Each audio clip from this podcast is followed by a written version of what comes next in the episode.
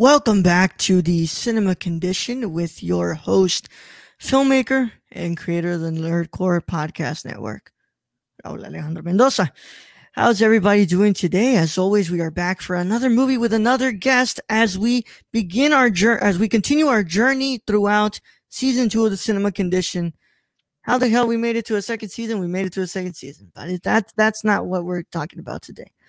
Uh, today, I am being joined by none other than my wonderful friend, renowned cinephile from First Cut and and all the other places you listen to her and watch her. Uh, beer beer pong champion, as they say around these parts. Sabrina Ramirez, how are you doing, Sabrina? Hi, I am doing so great. I'm excited to talk about one of my favorite movies of all time with you, my friend.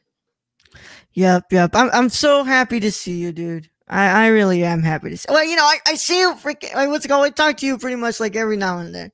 But uh, I talk to you so often, but obviously, it's it's one of these experiences where we don't get to just get on camera and talk about this kind of stuff. Um, mm-hmm. so it's just really special when we get to do that. Yeah, yeah. On film club, like I talk about a lot of other stuff, but you know, we never get to sit down and say, "Hey, let's get one movie and let's just go for like an hour to an hour and a half and kind of discuss this movie." So if you guys weren't here last season, this is Sabrina Ramirez. She was with us last season as she discussed Michael Gondry's Eternal Sunshine of the Spotless Mind. And until that episode, until that episode that was filmed, Sabrina's episode was the longest episode of the Cinema Condition season one. Until, of course, my great friend AKL Mumen came on to talk about the Last Temptation of Christ, and we went for a total of two hours and five minutes. So, yeah, that one was fun yeah i'm not even i'm not even shocked. Um that was such a fun conversation that we had just talking about eternal sunshine because mm. both of us had so much perspective to offer and that's what happens with these really really special films. There's so much to dive into and it's just really exciting. Yeah. Uh, today we'll be discussing da- destin daniel cretton's 2013 independent film short term 12 and of course, Sabrina, this is her pick. This was her pick for second season, and I'm really excited to have her back. She's coming in early on the season. Yeah, last time she was kind of a late one, but it's okay. Let's go. We bring her in early, and then we leave you guys wanting more and coming back possibly next season to listen to Sabrina. But uh, Sabrina, it's it's been a while since we've had you here. What's been going on? I know that uh, you consulted on a certain film that I'm making. So that's a big update. That's a big update. Miss Sabrina in 2021 will have a IMDb credit to her name for script consultant. All thanks to you and everybody involved with that short film. Such an incredible, impactful piece of work that I'm excited to just see like come to life on screen genuinely. Um and it's one of those things. So this is this was a really exciting thing that was added into my life and then obviously since the last time we spoke wow. Um it hasn't even been that long but so much has happened. Um mm-hmm. just you know adding a lot more things to first cut doing first cut live doing all of that adding my own patreon.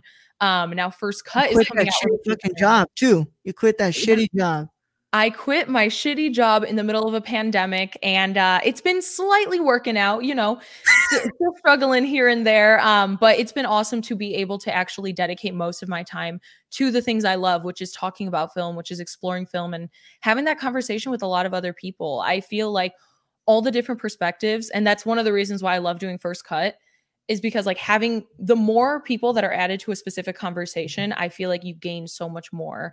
Um and that's why for something like short term 12 i could review it on my own but talking to you about it it's it's it's going to be a better conversation no matter what. The more people we add the more perspectives uh it just becomes a little bit more special. And it's something special about this show that this isn't really a review show you know? Yeah who cares if we like the movie or not? You know, there's certain movies I have. There's a movie that's coming up in our season with a guest of mine. I don't like that movie at all. I don't. But you know what? There is a conversation to be had about the themes presented in the film.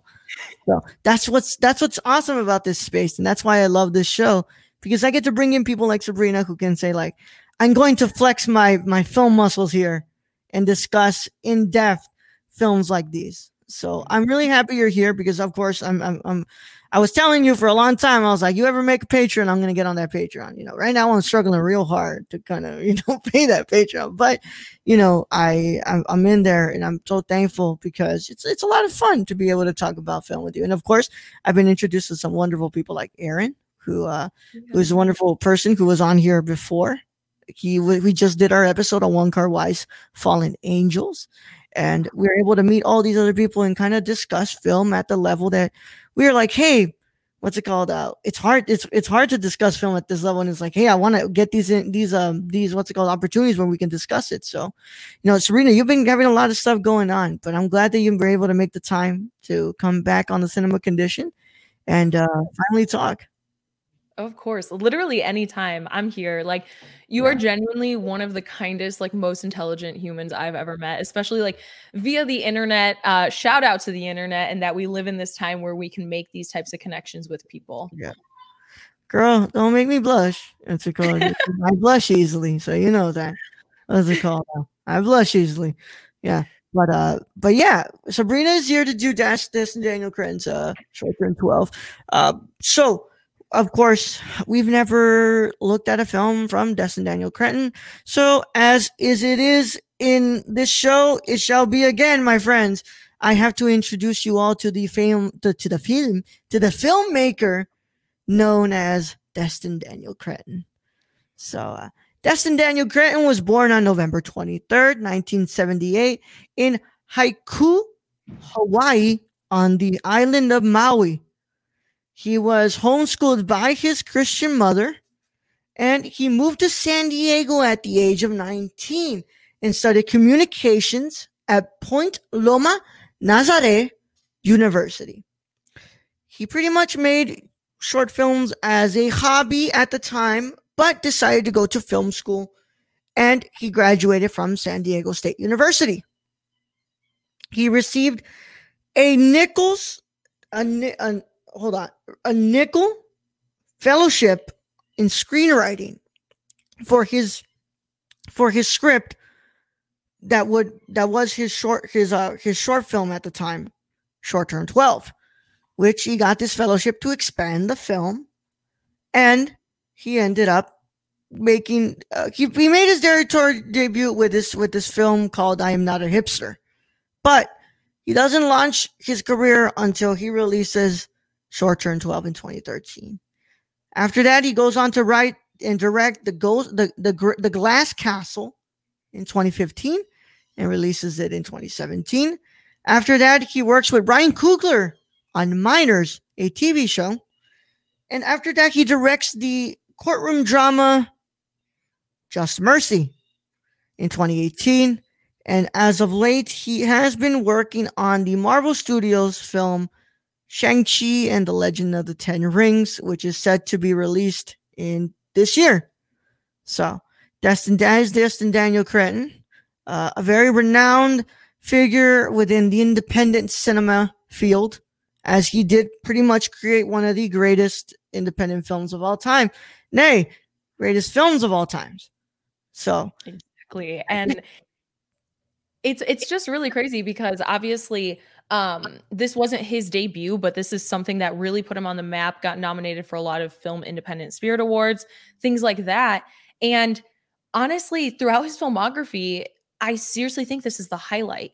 And I think when you have this new type of filmmaker, you're able to take so many risks because you don't have a lot to lose. You don't have a lot to prove when you're on a small budget and you're making a film like this.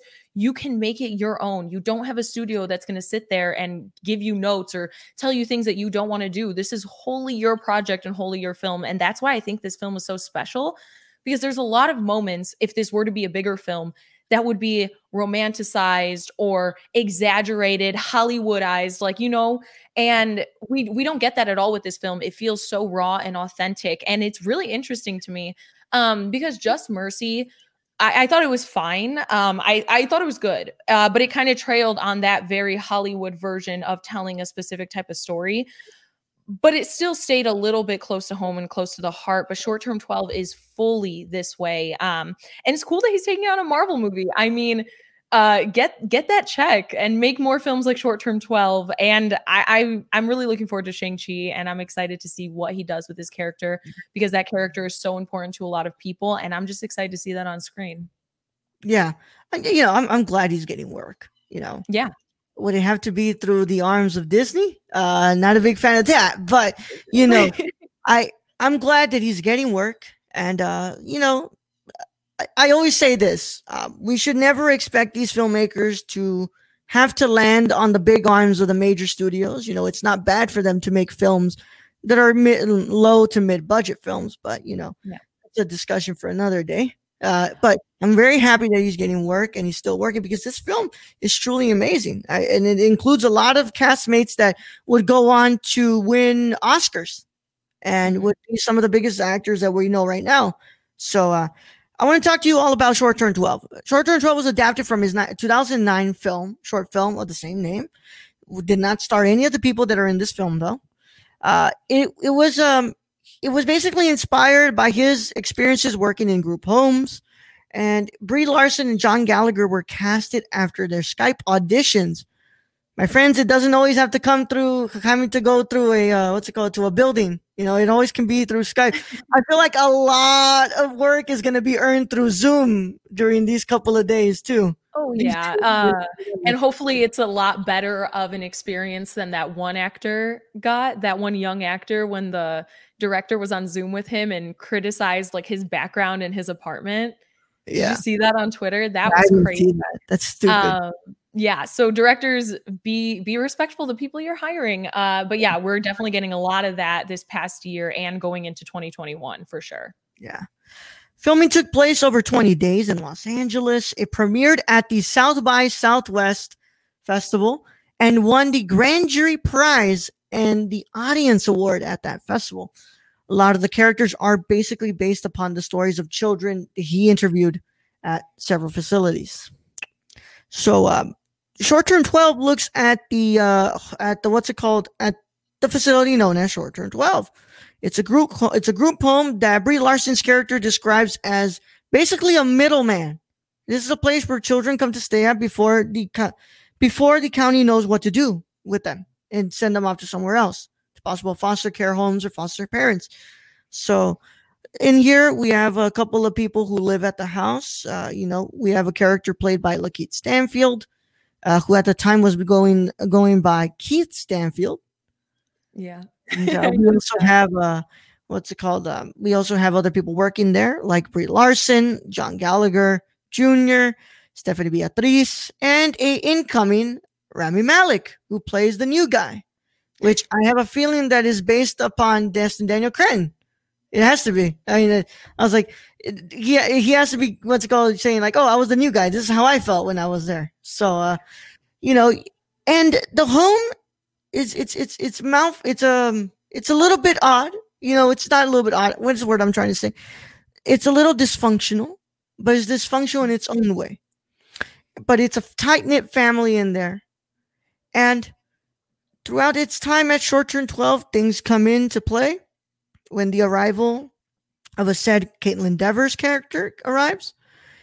And brie larson's life brie larson's character's life is challenged from the get-go and uh, first of all, um, before we get into like the official discussion, why'd you pick this film, Sabrina? what was that Why'd you pick this film? oh wow um I know, film- question, right? yeah this film to me i think is a beautiful portrayal of so many things. I think it's a portrayal of community like you kind of mentioned with everybody in the facility with its ups and downs they have their own family they have their own community. We see glimpses of it when we go into john gallagher jr's family as well and we see his connection to the facility. We see brie larson's because she had also gone through something and obviously we'll dive into all of these a little bit more.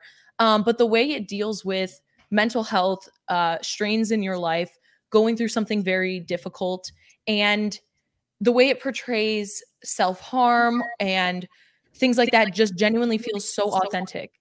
it's exactly like what I mentioned before when I talked about how this doesn't have any of those like Hollywoodisms. This isn't romanticizing anything. It's showing it the way that it is and the way that you experience it and ways to overcome it and that connection you can make with people that have gone through something similar or the same thing because we have all these kids in this facility who have gone through some type of loss or some strain in their life, something so difficult and they can kind of find those those um, joys in life, that community and that family together uh, with all the ups and downs. Because as we know, even your biological family, you will have issues with them sometimes. Like you will have the ups and the downs.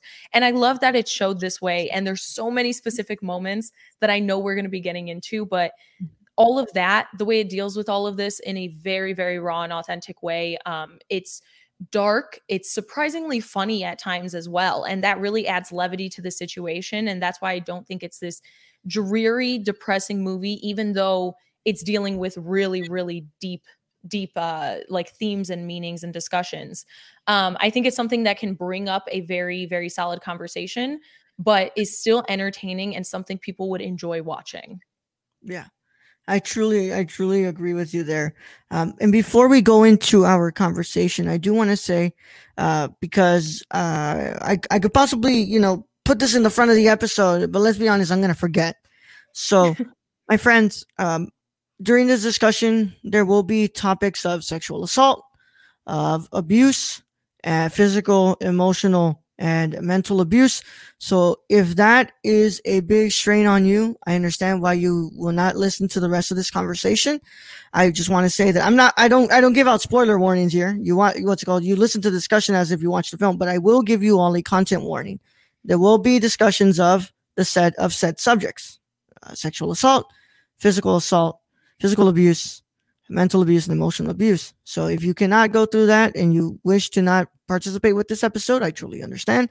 And I will not hold any resentment towards you, but this will be your one and only content warning for the rest of the episode. So please, uh, I, I do understand. And I would not, would, I would, the last thing I would want to do, my friends, is to cause any, what's called physical, I mean, not physical, uh, psychological distress upon you for listening to this episode. So if you want to sit this one out, you can sit this one out.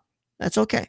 So uh, that is your one and only content warning, and I will be putting it there. So without further ado, let's get into our discussion about Destin Daniel Cretton's Short Term 12. Let's get it. You picked yourself a great film. Uh, this is my second time watching this film, and this will be the only time I will even bring any instance of review into the film, into this conversation. I love this film. It's beautiful. It's heartbreaking. It's pretty much everything that my life revolves around. Uh, this film is really filled with a lot of nuances. Um, and one of the first ones I want to discuss is that idea of community, the idea of what we believe as us who don't come from broken homes per se, as the second family. You know, the family you create that isn't by blood, you know, and uh, it's it's really what's it called prioritize within within this film that idea of, of community. Just even just even the community with the workers. Like hey like we're here to do this like we're here for each other. What's it called we check up on each other and we make sure that we're good. And then of course the community within the children who live there. And then even then after the children leave the home there's still a sense of community there. And and and, and they kind of find each other now that they've stepped into the world outside. And I think that that's one of the most important instances, uh, one of the most important characteristics that Destin Daniel Cretton involves in this film. It's that it's that beautiful sense of community. Uh, one of my favorite instances is when, um, of course, uh, Kaitlyn Dever has the, breakdown, and after her after her her father, Kaitlyn Dever's character's father, uh, could not come to pick her up. Lakeith Stanfield's character Go Marcus goes to his room. He picks up what's it called? Uh what's the word I'm trying to say? What type of paper? Uh is it just uh, like construction paper and supplies? Supplies, markers. And he brings it, he drops it on that table and he says, Come on, guys. Everybody, stop watching TV. Let's get to work. Because there's that need to be there for your own. And what do they do? They create wonderful little flyers and cards that say happy birthday to uh what's her name? Uh, her name is. We should I know love before we come on. I de- oh Jaden. Okay, Jaden is her name. Yeah. Um, and I genuinely love the fact that you brought this up because that is the main. That's like the thing I had in mind exactly when I was talking about community, and I knew we were going to dive into it deeper. That part, like as you were speaking about it, I just had chills because it's it's exactly what you said. It's like it's treating everybody as your own. She wasn't even there for that long. She actually came in very hostile to everybody, but they understand that this is just the process that happens. And they're so young and the wisdom they all carry in that way, like that emotional weight that they've had to deal with in their lives. So they know how to react to others. Um, it's just something that is so beautiful because that show of empathy where right away it's like someone is struggling it's also her birthday let's sit down and let's let's do all this. And the way he says it too it's just so blunt. He drops it down he's like hey everybody grab some. Come on like Yeah. let's go. And then when we see the display on her bed and her reaction when she gets back to that it really just shows like that human love like just love from person to person it that is such a sweet moment that is so wholesome um and just so special. That's that's definitely one of the standouts of the film and yeah I love that you mentioned the community as well between the workers and um, the people in the facility because they have that dynamic where they can't get too close, they can't get too attached, and that's very difficult as a human. But they have those little moments where they do. Immediately, Brie Larson's character becomes like attached to Jaden, and she's like, "I I want to be there for this person," even before she realizes that their stories are very similar and connected. Um, she bakes her that cupcake. She's writing out like doing her uh, necklace and everything like that. And it's just something that's so special. And that relationship and bond that they clearly all have, the dynamic um, really is helping a lot of these children kind of go through this period of life because.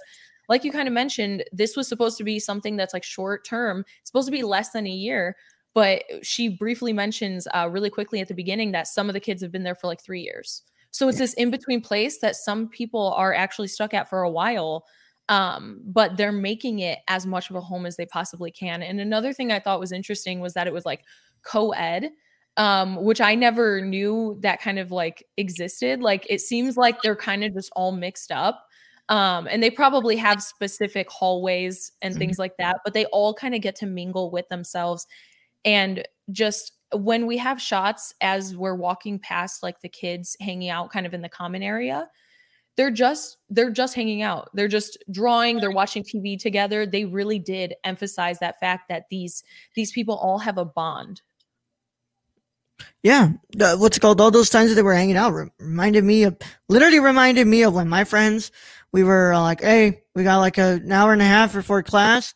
F- fuck it, let's go to the student center. We're gonna sit there. We're watching the TV and we're talking and stuff. It's like it's it's it's literally about it's literally about this community, this tight knit group of feeling like you belong to something. You know, because a lot of us as humans, we have a hard time with dealing with the fact that sometimes we feel like we don't belong somewhere. It is even tougher when you come from a home where you were literally meant to feel like you were wanted. And it's tough. And then you get put into this community where you don't know anybody in that home. But as time goes by, you get to learn about these people who are very similar to who you are. They might not have the exact same trauma that you've gone through, but they do know about that feeling of not want, of not being wanted, of being hurt, about being uh, sexually assaulted, and they can relate to you on that level, and they create that community in where you belong with them. And even after you are gone, they're still a part of your life. Yeah. And and that's the thing and we get a glimpse of that also as well in a different sense but when John Gallagher Jr. is with his family at his uh parents like 30th anniversary he it's it's kind of we get that parallel to that because he's talking to his parents and he's like you took me in when I was this age you mixed me in with this big beautiful family it's all thanks to you and it's the same thing that you could look at with the children at short term 12 because they're talking about people who were there years ago. They're talking about um, seeing people out after they turn 18, living their lives, meeting up with others. And it's something that always sticks with you. And as they have this in between area, they're able to stop for a second and create these connections because obviously it's very difficult if you're at a very young age. Like we look at Sammy's character um, and we don't know exactly what he's gone through, but we look at him and we see that clearly he has lost all of his sisters because he has his little dolls. Um, and we assume also his parents as well, or something along those lines. And he's very, very young. And to have to go through that that amount of loss and how difficult that transition will be when you're in this in between area but to have the warmth around you to have all of them care about him so much um it's something that just helps everybody out just a little bit. You're creating again like John Gallagher Jr said like this big beautiful family um and those connections will stay as you move forward because if you go through loss like that when you're really young that can that will definitely put a strain on you for a long, long time. But when you're able to have this kind of cushion to be able to uh, connect with others, I think that's that point that they drove home as well is just very, very special. And I think that it's rather interesting what Destin Daniel Cretton brings with uh with the different coping mechanisms around the house. You know, mm-hmm. Sammy has the dolls, uh, Marcus has his music, like he likes to write. Mm-hmm. Um, J- Jaden, well, J- Jaden what's it called? Uh, she's she's figuring it out. You know, she doesn't really have a mechanism to cope. You know, it's it's well, yeah, it's making her what's it called? Uh, visual stories. Yeah.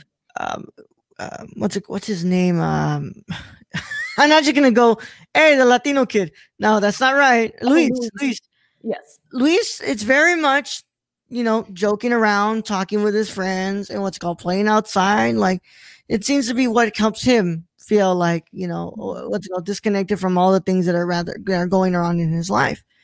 Uh, but it's it's it's it's interesting. You know, you have all these characters who they've gone through like some of the toughest stuff no child should ever have to go through. But they find something that can help them get through the day and you one of my favorite one of my favorite parts is is, is of course when uh Lakeith Stanfield's character Marcus and uh, John Gallagher Jr.'s character they're they're reciting that those lyrics. God, it's God, it's some of the like hardest stuff you can listen to. You know, he's he's letting it all out, and uh, John Gallagher Jr. stops playing the banjo banjo at the not banjo bongo at one point, and you're just feeling that ounce and pouring of emotion coming out as like that sort of catharsis that is needed to finally take it right off your chest and finally just throw it out there. Because if you don't do that, it just stays hidden in there for so long. And you're like, you know, I'm, I'm not going to be free from the trauma that is uh is infecting my brain. Yeah. And and exactly what you mentioned with those coping mechanisms, because we have that moment with um with Mason and Marcus when uh Lakeith Stanfield Keith Stanfield, which I thought was really funny on a rewatch. I never picked up before because mm-hmm. now, like you mentioned, all of these actors in this film, a lot of them are really, really huge. Uh, Rami Malek, Lakeith Stanfield, John Gallagher Jr. was somebody who I actually adored at a very young age because, uh, really quick, he played. Uh, he was in American Idiot, the musical, and I saw that when I was a kid because I loved Green Day, and he was the main character in that. So I thought it was awesome. But seeing this moment between Marcus and Mason, where it's it is clearly very cathartic, and he is releasing a lot of his emotions in the way that he knows how, and in the communication that best suits him and that he's comfortable with.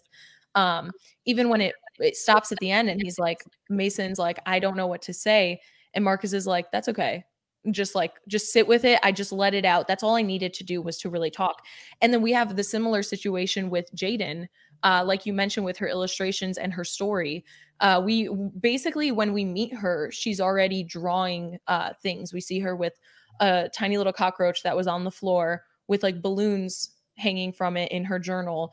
And then we get to the point where she is mm. telling her story and she's communicating her feelings the way she knows how um and she's doing that with grace brie larson's character so we have those two moments and you can just assume that they have these types of moments with all the kids all the time. And so not only it's like with Brie Larson, with John Gallagher Jr., Rami Malek is new, but as they continue on working there, they're going to basically accept the weight of a lot of the kids' emotions. And that definitely is something that we see Brie Larson um, with her background kind of with with what we know about her experience in life and how she got to this point um, she obviously clearly wants to help others because maybe at the time for a little bit nobody was able to help her but then once she was able to talk to somebody she experienced obviously um, a shift in her life and she was able to uh, experience stuff and breathe just a little bit easier because her father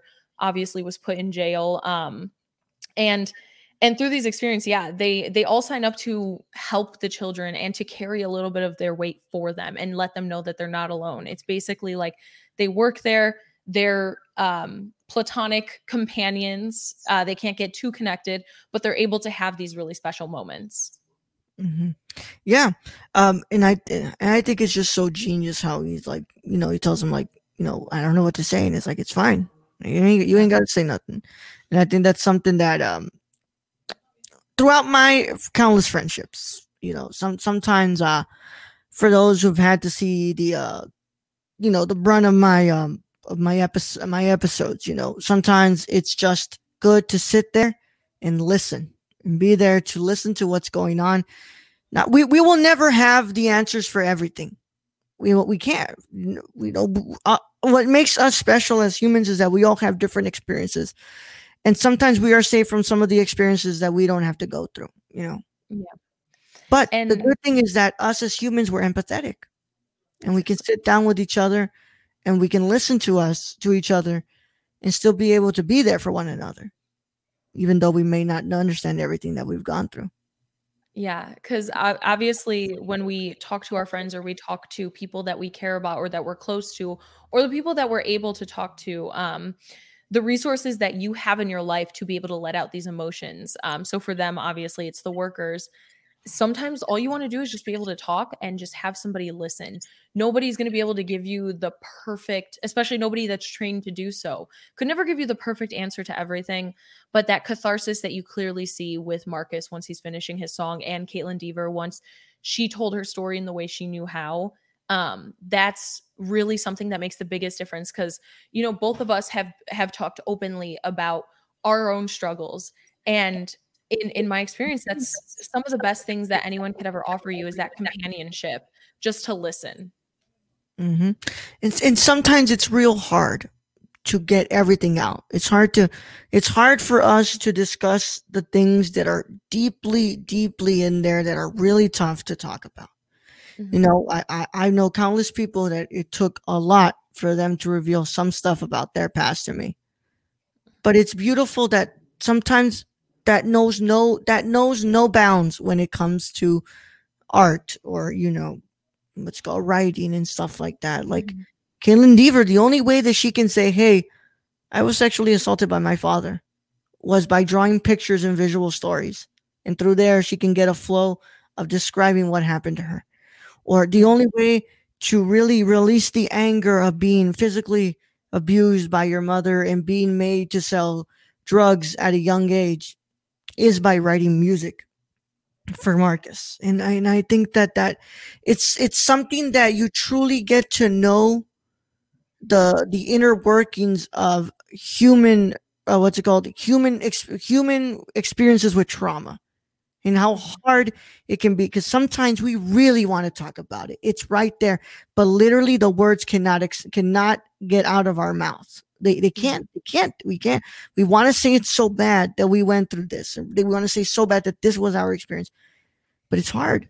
And sometimes it can just find itself being included in our poetry or in our music or in our what's called essays or in our films. And i think that that that is something really beautiful about this movie A hundred percent. Really And again, the same way those characters are talking about their situations in the way they know how, that's how a lot of us express ourselves. That's why people attach themselves to certain things, um, whether it's getting emotions out physically and going for a run or things like that, which I know have, has helped a lot of my friends. Um, there's just those little ways to alleviate the trauma and the pain, especially for those moments. And obviously, it's just something you have to continue doing for the rest of your life. Hmm We're going to continue our discussion on short term 12 after we come back from our wonderful commercial break. But, my friends, uh, as always, uh, please stick around. We will be back after these words, not from our sponsors, but our sister shows. And uh, stay tuned. We'll be back to keep on discussing Destin Daniel Cretton's short term 12. Hey, I'm Raul Leandro Mendoza, and this is Jabril Newton. and we are the hosts of High Flyer Radio. Radio. And finally, pro wrestling has come back to the Nerd Corps podcast feed in the form of a show hosted by Jabril and I. And we talk about everything and anything in the pro wrestling world on Mondays at 3 p.m. Central Standard Time. Nothing's off limits. Whatever you guys want to talk about, if it's from AEW to SmackDown to Raw to NXT, nothing's off the table. We can talk about it. We're going to talk all about it. And if you can get it a day early, you should go to the www.patreon.com slash the nerdcorps and pledge to the tiers on there so you can get this show and a lot of shows days early before anybody else gets to hear it. But enough talking about it. We'll go ahead and see you there at the Squared Circle. Oh, yeah. Don't tap out. Tune in. Tune in. Hello, hello, hello, guys and gals, and you're listening to the Ladies of Nerd Corps. I am your host, Daniela Nunez, and along with my amazing co-host, Ashley Garcia, we discuss many things like social impact, pop culture, political realms, and any controversy surrounding the Nerdverse. Tune in and listen to us bi-weekly on the Nerd Corps podcast feed, and we will love to chat and hear your thoughts on our wonderful show. And thank you again for listening to the Ladies of Nerd Corps. Hey everyone, my name is Raul Nerdy Chicano, and I am the host of the Impaired Files. The Impaired Files is a interview show brought to you every Thursday on the Nerd Corps podcast feed. And I interview people such as filmmakers, content creators on YouTube, and podcasters like Colton Geschwander. And if you want to listen to that early, a whole week early, all you got to do is go to the Patreon and pledge to the $1 tier. And if you want to listen to it with the general public, then go to Nerd Corps podcast feed on anchor.fm slash the nerdcorps. And the case is closed, but it's not classified. See you guys there. Hey, it's Ashley from the Gamer Core. You may remember me from such episodes as Big Screen Mess, Mo Money Mo Platforms, and Brad Can Read. Tune in weekly as I blab with my co-hosts Raul the Nerdy Chicano and Brad the Random Germ about the latest news in gaming and gush over what we're playing at the moment. Oh yeah, and we got the deals too. Keep up with the latest deals in gaming and what's happening as I mediate Brad and Raul fighting like a married couple. Will Death Stranding ever come out? Will Cyberpunk 2077 live up to the hype? Is a next gen worth a $500 console price tag? And has there ever been a movie adaptation of a video game that's been done right? It's all on the Gamer Core podcast, everywhere where podcasts are. Hey guys, this is Brad, aka Young Yoda. Raul said I had to make an ad, so that's what I'm doing. Um, it's supposed to be for unstructured, but as you guys know, you can freaking catch me everywhere when it comes to this podcast feed. You can find me on the Nerd Corps, on Gamer Cores, on Nerdy Chicanos sometimes when I get lost. Uh, I mean, but for this particular one, I want you guys to go check out Unstructured. The Raul gave me free reign to do whatever I want to do. I don't know what he was thinking.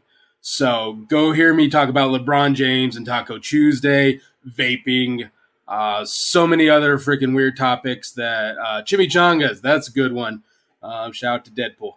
And yeah, I, I, guess this is the end of the ad. So if you guys want to find me, you can find me all over the place on this uh, podcast feed. Anyways, thank you guys for listening. I love you all. And nerd up. Everyone, I'm Raul. And I'm Brad. And we're the hosts of the Nerd Corps podcast, the podcast that talks that nerd. Shh, not on this ad, right? Not and on this one. we come to you every Monday, Tuesday, and Saturday. On the Mondays, we talk the news. That's the box office, the news of the week, and your trailer talk if there is any. And on Tuesday, we have our theme review. And on Saturday, you have a Saturday morning review, usually movies that have come out in the week or anything we want to talk about, right, Brett? Exactly. Whatever we want to talk about, this is our show. If you don't like it, then you don't have to listen. We're the flagship show, the Nerd Corps podcast feed, and we can be found everywhere you can listen to podcasts like Stitcher, Apple Podcasts. So if you want to talk that nerd stuff with us every Monday, Tuesday, and Saturday, make sure you tune in. And Brad? Young Yoda out. Welcome back to the Cinema Condition as we are discussing Destin Daniel Cretton's short term 12. I saw you smile when when you heard the not on this ad. like not not on this one. That's a great one. Yeah. addition but- yeah, it's because it's usually nerd shit. And I'm like, can't curse on the ad. You can curse on the show. Can't curse on the ad. As always, you can listen to all those other shows on the Nerd Corps podcast feed. You can find Nerd Corps podcast feed at anchor.fm slash the nerdcorps, CRPS. Of course, my friends, a lot of those shows are not active at the moment because of a global pandemic. And I am not uh, stressing my friends out and my castmates out and those who work within my team. So as of right now, we have a couple of shows that are active at the moment, but for now, you know, we'll we'll, we'll keep the ad going. So if you want to listen to past episodes of the Ladies of Nerd Corps, the Gamer Core, Unstructured, you, you can still find them there, but they are not active at the moment. But you can listen to those, of course. And we have season one of the Cinema Condition on that feed as well. I do not know when season two will be premiering on that feed, but for now, you can still listen to the the, uh, the Cinema Condition on its own separate feed at the anchor.fm slash the Cinema Condition. But of course, go and support over there. Leave a rate and review, and uh, we're gonna go ahead and get back into our conversation here about Short Term 12. So, my friend, um, there is something that I, I, I saw within this film. Uh, you know, it, it kind of it kind of passes your eye a bit, but I had to kind of bring this up because it's something that I truly, truly, truly find important. Because I've been called an underprivileged kid before. I've been mm-hmm. called a kid from an underprivileged community. Basically, it's their way of saying, "Hey, Raul, you're from the hood," and I'm like, "Yep." What's it called? Yep. When Rami Malek first starts his, the job, they ask him why. What's it called? He, he he's asked to talk about why he wants to work here. He says, "What's it called? Well, I've taken some time with off school, and I want to grab what's it called some experience in the real world, and I've always wanted to work with underprivileged kids." Which receives a strong reaction from Lakeith Stanfield's character, Marcus. Mm-hmm. And Marcus basically tells him to word himself correctly in a nice, in a, that's nice way of putting it. The way that it came out of Marcus was a little bit harsher, but I do feel that that anger was was uh was understood. It's a very, I think, to be fair, it's it's not a racist term. It's a term it's a term that comes with a lot of microaggressions to be called um, underprivileged. Literally, I went to a school that its motto was that we are schools that are meant to serve underprivileged communities. It kind of brings this idea as if there's a re education needed for children who come from lower income families or who come from troubled homes and uh, it's it's it's interesting that within this film we're not made to see them like that. We're made to see them as humans, humans mm. who have had a hard life, but they're not they're not they're not bound to their socioeconomic stand, st- stance. They're not bound to their trauma. They're not bound to what they came to. They are bound to the fact that they are children who are in need of help. That's it. That's all they that's all they are. They are children who need help. Whatever happened in their past, that that that happened, and we need to work through that. But the most important thing is that we have to be here to help these kids. Mm-hmm. Uh, did you did you notice this on your run through the film? Is it something that kind of struck your eye? Oh yeah, because obviously, you know, if we think from the perspective of Nate, Rami Malek's character, he this is his first day on the job. He's introducing himself, and that's just kind of the way society looks at a lot of these types of situations. It's like, oh, underprivileged or something like that but but the way it sounds when you're talking to a group of people who are not they experience setbacks in their lives but they're still being able to experience like we said their like love and community from each other. So they're they're not they're not void of anything. They're not like missing something from themselves. They just experience something very difficult and traumatic that they're trying to work through. And when you word it like that it basically sounds like you're talking down to people and talking like they're less less of and that they have to work through more which is the which is true. Obviously um they ha- they have to experience something just a little bit more difficult and that does set them back a little bit like emotionally.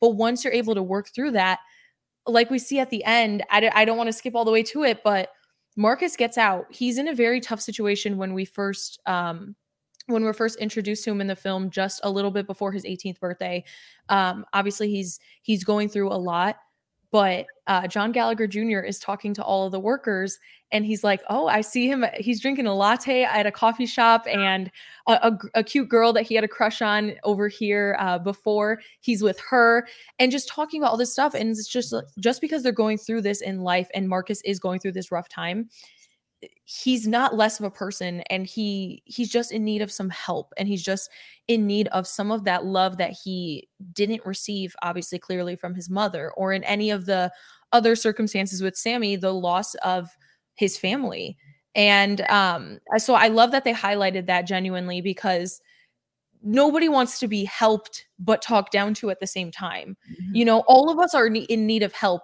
at any point in our lives. Like everybody will go through difficult experiences in their life, but you're not that's not a moment to talk down to others. And um I really quick just want to talk about one of my other favorite things that's just kind of one of those like blink and you'll miss it since we're talking about when we're reintroduced to Marcus at the end. Um I think it's really beautiful because obviously throughout this film there is so much uh there's a lot of very very dark moments and there's a lot of that like levity. Like i said it's like shockingly funny at at certain times. It makes it a little bit easier to consume something like this. Makes it a little bit more entertaining but also makes it more real because just because somebody is going through something doesn't mean there are moments that will be so warm or will be so vibrant in their lives. Um but we're reintroduced to marcus and he works at an aquarium and i think it's one of the most beautiful like moments of poetic cinema ever. I i don't know anything i don't know anything like that because obviously we talked about his music but he also had this very very strong connection to his fish that he had in the room. And Mhm. he actually um he harms himself with a piece of the fish bowl because the fish had died and then at the end he works at an aquarium. So this is something that he loved and he was able to put his time and energy into when he was there and then figures out that he has a love for it at the end and afterwards. And i think that connection and that beautiful beautiful like poetic cinema that we get and that beautiful moment um just is something that ties this story up in the best way possible. I hate to skip to the ending but it's something that I, when aaron and i were talking about it uh, friend of the show aaron brooks like he didn't pick up on that yet because he had just watched it um when we were talking about it. But yeah it's i think that's one of my favorite moments that's kind of a blink and you'll miss it. Yeah and, and it's beautiful because it's it's him finding like here i am. He there's something that marcus talks about within this film called within his song that he's reciting uh, this this this idea of the normal life if there even is a normal life. We we are we are said that there is a life that you live that is supposed to be normal but even the happiest of homes there's something that's going wrong in that home you know? You could you could grow up in a loving family and you could grow up to never be harmed in any way and there's still something that's missing from that family. There's something that's missing that that you know that you feel that isn't right you know? No home is perfect. No home is perfect. There is no life that is perfect. I think everything is a everything has its instances of something that's wrong um, and it takes a lot of uh, reflecting within yourself to know that there were instances within your life then you know like hey should not have worked that way. Hey Yeah. it shouldn't have gone like that. It's interesting he brings it up as the normal life and now he is you know, he's out of the home. He's he's being taken away from the place that he's known as his home for so long. And he's being thrown out into a world that is a very cruel world. It's a world that may not care for you like the people that were in that home. But you're able to tie yourself to something that will always remind you of that home. Being around those fishes reminding yourself I used to live at this place that the people used to care for me a lot, and I've made friends who I love, and I made a connection with everybody in there. And every day I come into this work, and I may have a bad day, but I'll look at those fishes in those huge aquarium tanks, and I'll remind myself that I came from a place where I was truly loved and cared for. And I mm-hmm. think that's beautiful. I think that's very beautiful. It's a beautiful way of wrapping up that story. Oh, it is it is so great. And and it really also is just one of those things where yeah, they he found something in this home and it's giving him he he was also kind of like just like hinting at like he doesn't know where he's going to go. Obviously his life when he wasn't in the home was so difficult. But after this it's like he found it. He had a crush on a girl that was also in short term 12 that he only briefly met because she was on her way out when he came in and now they're on a date and it's just it's really one of the like most beautiful ways to end this film um and so that's why i love with the character of marcus we really go through all of that and we feel all of his emotions and it puts us into his perspective and it does so with all with every single one of the kids that we're really introduced to we get all of those glimpses where there'll be no dialogue it's just a shot and we see Sammy playing with the little dolls. We see uh we see Jaden drawing. We see all of that. Um and obviously like the kids that we kind of dive into the most uh, are Jaden and Marcus. And Jaden's story really is just something so special too. Yeah. In the way that it connects to, to Grace, Brie Larson's yeah. character, and who I want to talk about now, you know, Grace is Grace is Grace is a survivor of sexual assault. She is a survivor of uh, physical abuse by her by her father. She says that her mother dies, and then she goes to live with her father. Her father starts to, you know, physically harm her, and then he sexually abuses her and gets her pregnant. She aborts that child. She successfully gets her father imprisoned, and she lives her life calmly for a bit. You know, there's still instances we never get an explanation as to why she has that bandage, but as we view the film, we understand that she was harming herself uh, because there was a looming presence of, uh, of of a possible trauma that was coming back to haunt her, which was her father coming out of prison. And you know, as we we explore Grace and uh, we explore how tough trauma plays into um into relationships. One of the moments that I can bring up is when um, Grace and Mason are getting a little hot and heavy on the couch. They're kissing each other. They're feeling up on each other. It seems that they're about to have sex. And Grace starts to feel uncomfortable. She says no. She says stop. But Mason doesn't hear it. And he's like asking, like, what did you say? And she says, stop, pushes him, slaps him across the face. And uh, that is something that, especially when you are talking about sexual abuse survivors, it's something that's hard to uh to to get into um get get uh, what's called to explore. It's hard to kind of depict that, you know. It's hard to depict that without going down the route of putting the woman in the place of looking like she's selfish. You know, mm-hmm. Mason Mason is Mason is you know he's he's mad that you got you, got slapped. Like who's not going to get mad that you got slapped? Yeah, you know, of course. But he and that's the thing and it's it's very clear that he's understanding and he knows what she went through because as they're even like once they start making out he's like are you are you sure are you okay like is mm-hmm. everything fine as it's kind of happening and it's not something that's taking them out of the situation and also we have to remember right at the beginning she's kind of going through the same situation again she just found out that she is pregnant she clear she took multiple tests at home finally went into the doctors and confirmed it she said she took like nine nine at home tests. And by that point, if they're all positive, it is positive. Um, but she wanted to get that clear from the doctor. And she has that situation where she had already, she's already scheduling another abortion. And that's when we're shown, like, oh, you were pregnant before? And she's like, yes, once. Um, and this is after the fact, um, obviously, that sh- her and Mason are getting intimate. And it's, it's clearly she's obviously like you kind of said she's having this like looming thing because not not only is she going to find out soon that her father is being let out of prison but now she's pregnant again. She's going through this cycle again even though now it's from someone she loves um, romantically and somebody who is her boyfriend it's still bring giving her like flashbacks to that trauma that she endured. And um yeah, it's just very evident. And it's so clear that Mason really, really cares about her and he's so careful because obviously he also cares for the children. So he's he's very aware and had been in foster care himself. So he's very aware of other people's traumas and emotions because as they're doing that, he did ask like multiple times, Are you okay? Um, is this okay for you? And then when she hits him, obviously you're gonna have that reaction, but it's not like a it's not like a oh my god, like what? We're stopping this now. It's just that he got hit hey, god damn it, I got hit. You know. Yeah. Eh, eh, you know, it's it's whatever. It's under it's understandable. You know, you're gonna have those um you know those instances of of when that's gonna happen. You know, uh, I know that to some it's hard to even get back into the idea of having sex with someone after you uh, you've been assaulted. You know, and I'm I'm really happy in the way that you know Cretton kind of portrays it in here. It's not it's not in the way where it makes you know the woman look selfish and it's not in a way that makes the man look like a pig it's like hey this is something that happens and you know we have an initial reaction that may sound bad but after you talk about it and you communicate and then you know their, their relationship is difficult you know there's a lot of stuff that's not being talked about. There's stuff that is difficult to explain to each other. And um, even though one party begs and pleads for the other one to let them in and to tell them about what's going on, it's difficult.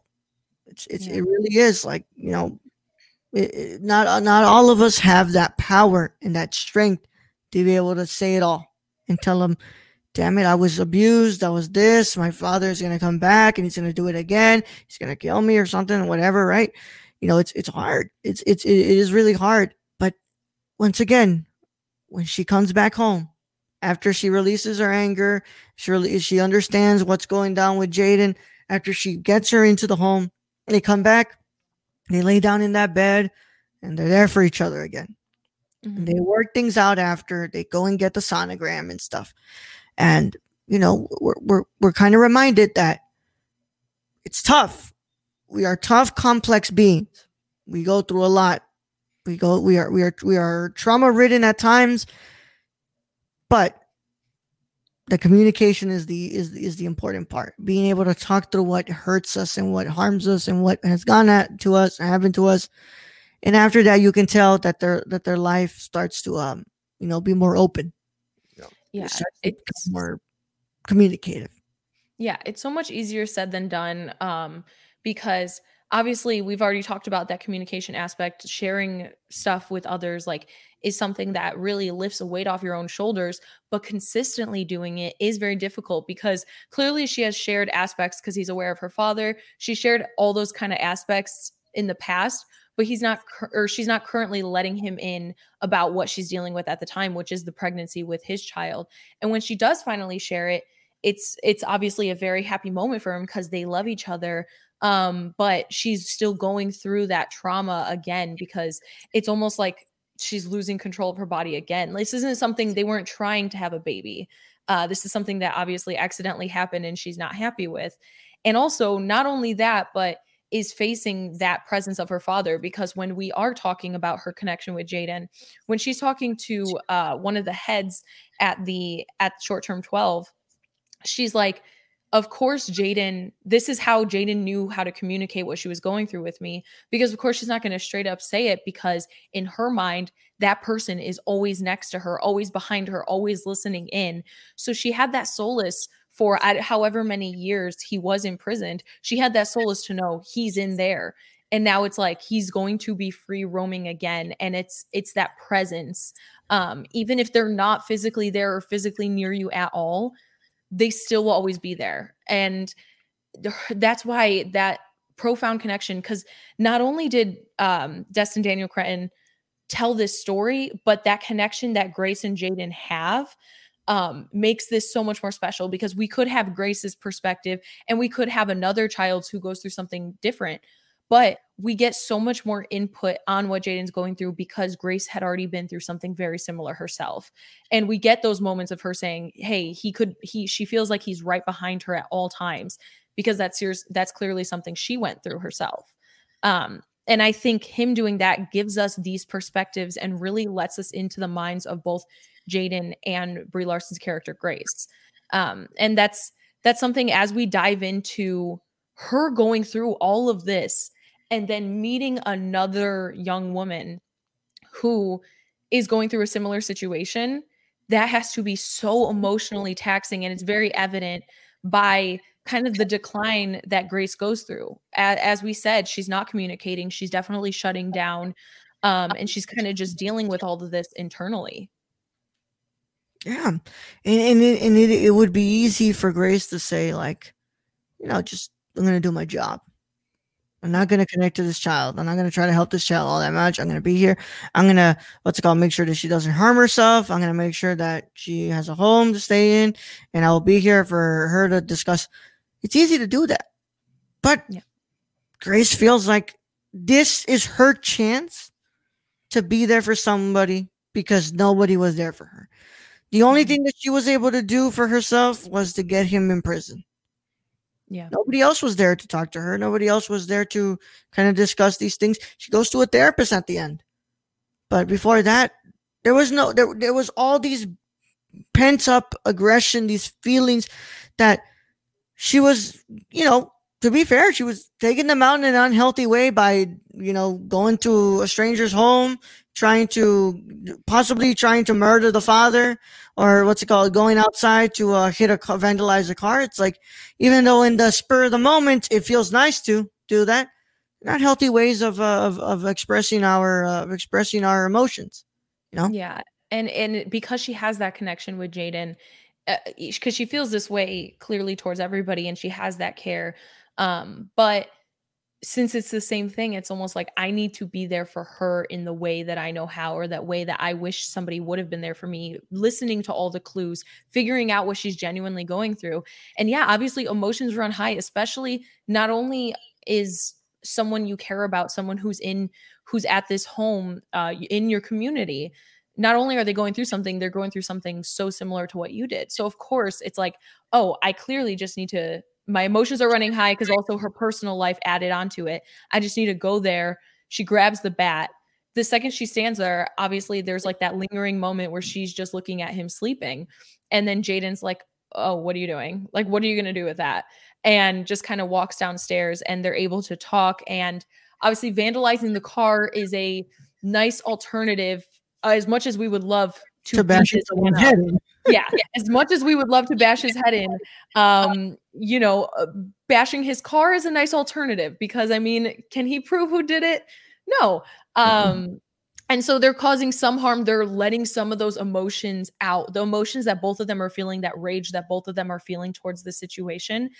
And then she's able to take uh, Jayden with her back and able to just kind of talk about her experience and she's there for her and she's kind of watching outside the doorway and we get that shot of her looking at the guy who was like well if she didn't say it explicitly then we can't do anything about that. But she was able to pick up on all those clues and get justice for Jayden as we're introduced to it in this film. Obviously we don't know where they go forward with it but she's able to finally express what is going on in her personal life. It's sad to be honest that until the person has to open up their trauma and reopen trauma back up again is when the moment that you ha- you can actually do something. And it's hard like you know especially for someone who's just going through it right now. Like Jayden is is literally in the heat of it all right now. Like it's happening to her. Her father is still there. There's their father's not in prison. You know it's it's it's fresh trauma so it's yeah. it's it's sad that the only way that they can do something is by her reopening that trauma and putting her in a very vulnerable situation that that does harm to her to her mental health. Yeah. And and I feel like she's empowered by Grace through their conversation um, afterwards to be able to have the mental and emotional strength to be able to speak on about it. As difficult as it may be, um, this is the one way for them to go forward with this issue and hopefully solve it.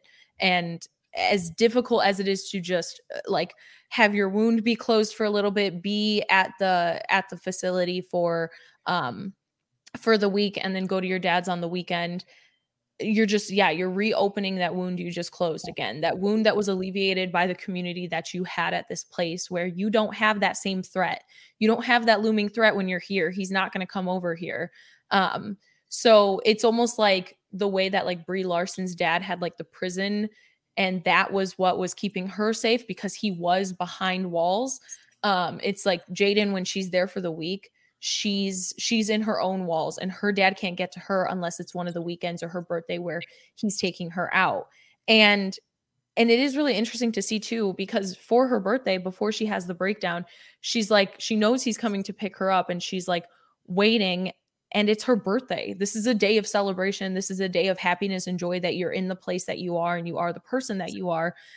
And she can't celebrate. So as we said that moment with Marcus where where all all of them get together to help her out and lift her spirits in this time even though they don't know what she's going through, they just know she's going through something.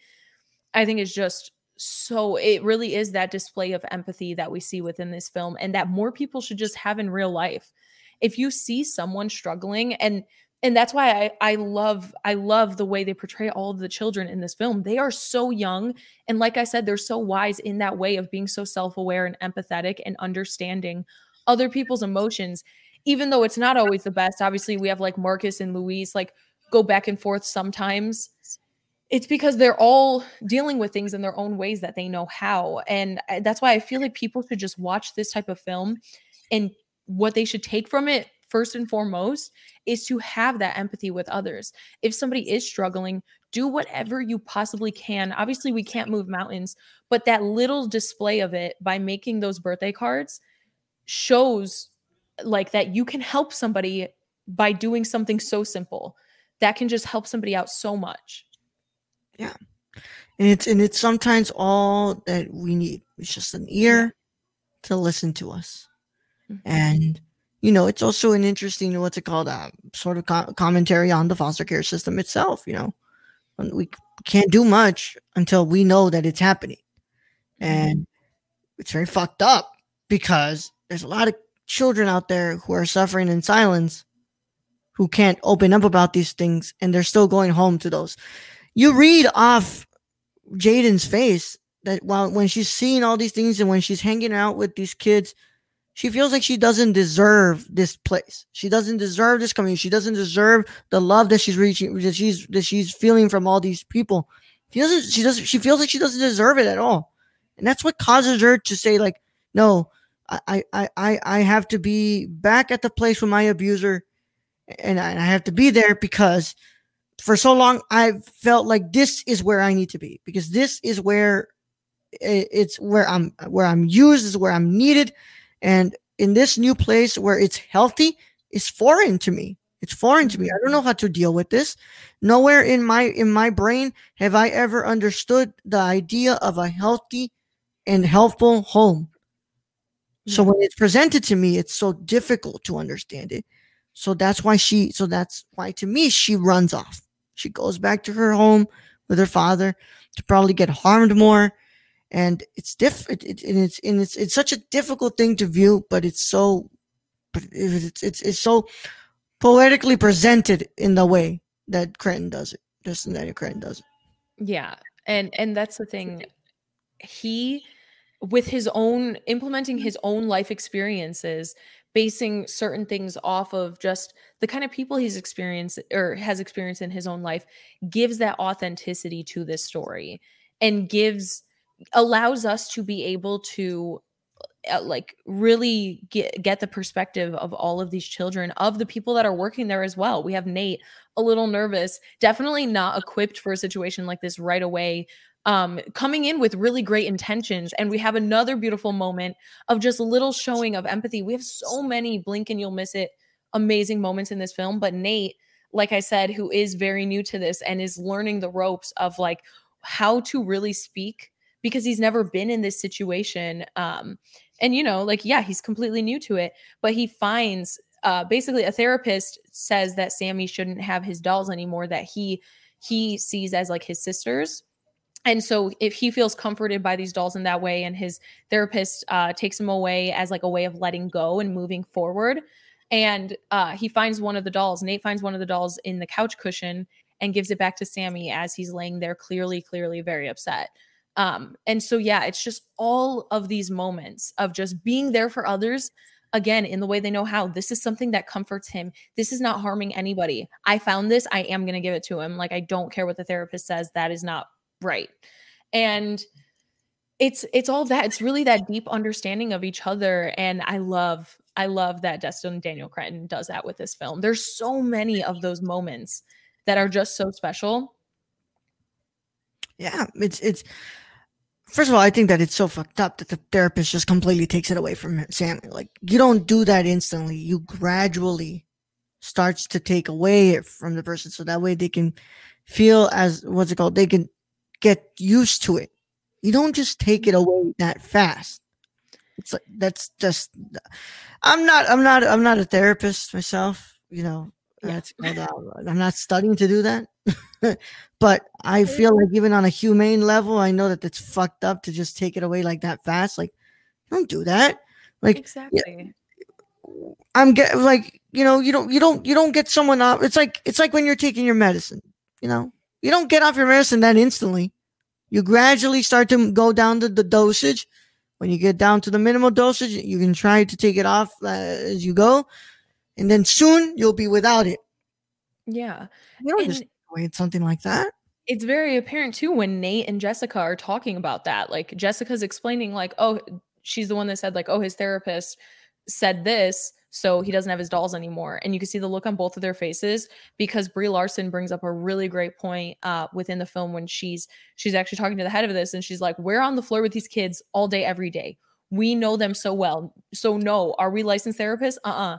But we have a deep understanding of each and every single one of these kids and so it was very clear by the look on jessica and nate's face um that they don't think this is okay the same way that we don't think it's okay to just take away all of those especially because it's little dolls and it's not hurting anybody. So yes learn learn to move on for sure but find different paths of being able to do that or slowly transition that but just taking them all away when that's his coping mechanism from right now that is not an unhealthy one a super super unhealthy one or a dangerous one. Um but yeah so that's why that's why all of those little moments and just that care just in all of those. He could have easily found that and been like ah whatever and tossed it away but he's gotten to work with these children and know these children and appreciate them for who they are and mm-hmm. have that empathy and connection and that family like we've mentioned so many times Yeah.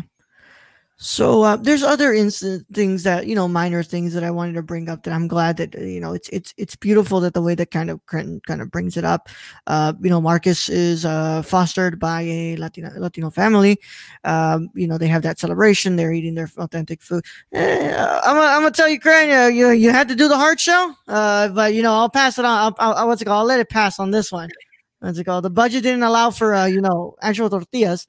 But i know, didn't even notice that i cannot Yeah, believe you was- picked up on that it was hard shell. I looked at it so disappointingly. I was like, come on. But it's beautiful that you know they, they go outside. You know the fact that John, what's it called, Mason speaks Spanish, and the it's like, you know, Yeah. speaks Spanish to the kids. He speaks Spanish with his what's it called with his family. You know, he says that he doesn't know that much, and he doesn't want to embarrass himself when he's giving that beautiful speech. They go outside, they dance, and he asks Grace to marry her.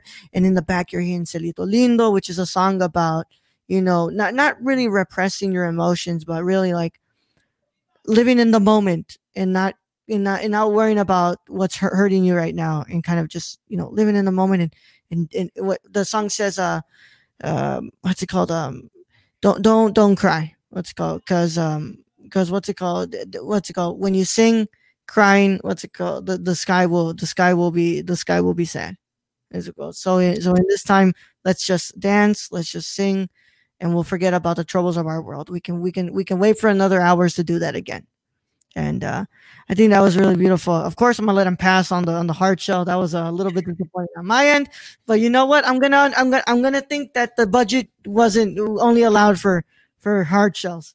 So uh, yeah they just had to go to the nearest grocery store and pick up whatever they could find yeah, you know they were definitely on a short budget and it's been Yeah, less than a million dollars.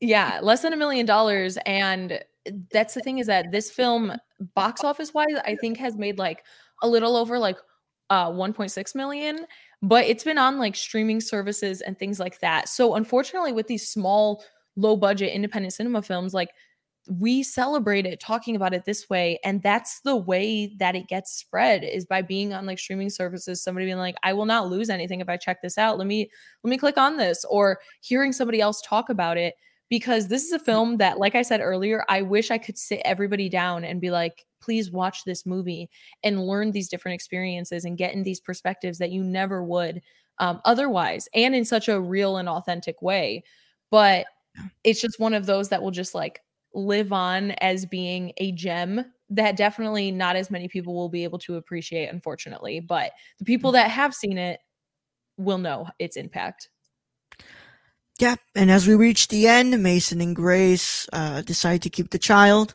They have that sonogram, and as they view their child on the sonogram, both start to break down in tears, and uh, they go back to work to short term twelve. And Grace uh, Mason tells this story of a of a of a person who used to be at the facility that Marcus was into, and you know they leave and Marcus is back into the world is into the world as he has left the facility and he's having a cappuccino and what's it called Marcus was on a date with that girl Mhm. and when all is said and done, and we're back in the same position as we were in the first the first shot of the film. We're telling a story. Sammy bursts out of the of the of the facility, and they run to to make sure that he's safe and get him back in, and that is the ending of Short Term Twelve, my friends, and that concludes our conversation on Destin Daniel Cretton's Short Term Twelve. Uh, Sabrina, as always, it is a it is an absolute honor, privilege, and it's just a absolute fun time to always have you on here. And it's always beautiful time to hear you talk about these things with us, with me. Oh, thank you so much for uh, having me on again. I'm excited for the future and what's to come. Yeah, yeah. I, I thank you so much. You know, you're you're a wonderful person. You're you you you make your uh you make the spaces that you run so so welcoming and so fun and and so um accepting. And I'm I'm glad that I've been uh, that last year I was able to grow my friendship with you and be able to have these platforms where we can discuss these things that we love. Even though, uh, you know, we need to do that episode on Fellini. I need to show. I need to give you at least. We need to do a film. What's it called? A, an episode for your for your YouTube for on Fellini. Like, I want to show you this man. I know I need to dive into it. And I need you and Aaron to hold me accountable for all and Patrick as well for all of the things that I have to check out. Yeah. There's so many, but I'm excited to do it. We will we'll get it done. Yeah, for sure. Sure. Well, I won't pull a Billy and give you the whole filmography because that's just way too much. But uh I will give you at least two films, two or three films. Oh yeah, definitely that's doable. But uh, as always, uh, Sabrina, can you let them know where they can find you? Oh, hold on. Before that, before that, sorry, the, you're in the hot seat, baby girl. Let's go. We can't we can't leave without you doing the pick. You know who are you going to piss off, Sabrina? All so, right. Sabrina, before you leave, you have to give your pick for season three of the Cinema Condition. Season three. First of all, honored to be invited back. Uh, very, very excited.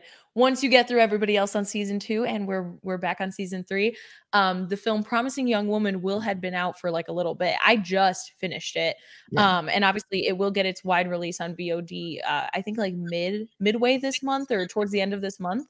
Mm-hmm. Um, but by season three, "Promising Young Woman," everybody, that is my choice for season three. I am so freaking pumped because ever since I finished it, I haven't stopped racking my brain and thinking about it. Um, so that is off the table. I'm taking that now.